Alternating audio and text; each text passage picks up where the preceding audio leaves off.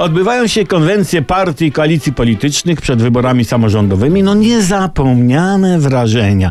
Kiedy, kiedy obejrzałem i wdrożyłem się dla was, dla was głęboko w treści zaprezentowane przez te konwencje, przeżyłem niesamowite wrażenia. Nigdy nie zażywałem narkotyków, naprawdę, ale one chyba są zdrowsze niż wgłębianie się w to, co mówią politycy na konwencjach. No więc wgłębiłem się i po tym jak zjadłem kaktusa, pobujałem się na żerandolu, rodzina wyprosiła mnie z lodówki, w której zjadłem opakowanie musztardy z półką na jajka, nadszedł czas podsumowań. No są różnice, są, bo tak, PiS, czyli Zjednoczona Prawica, idzie razem ku zwycięstwu, ku lepszej Polsce. Z kolei PO i Nowoczesna, czyli Koalicja Obywatelska, idą razem ku zwycięstwu i lepszej Polsce.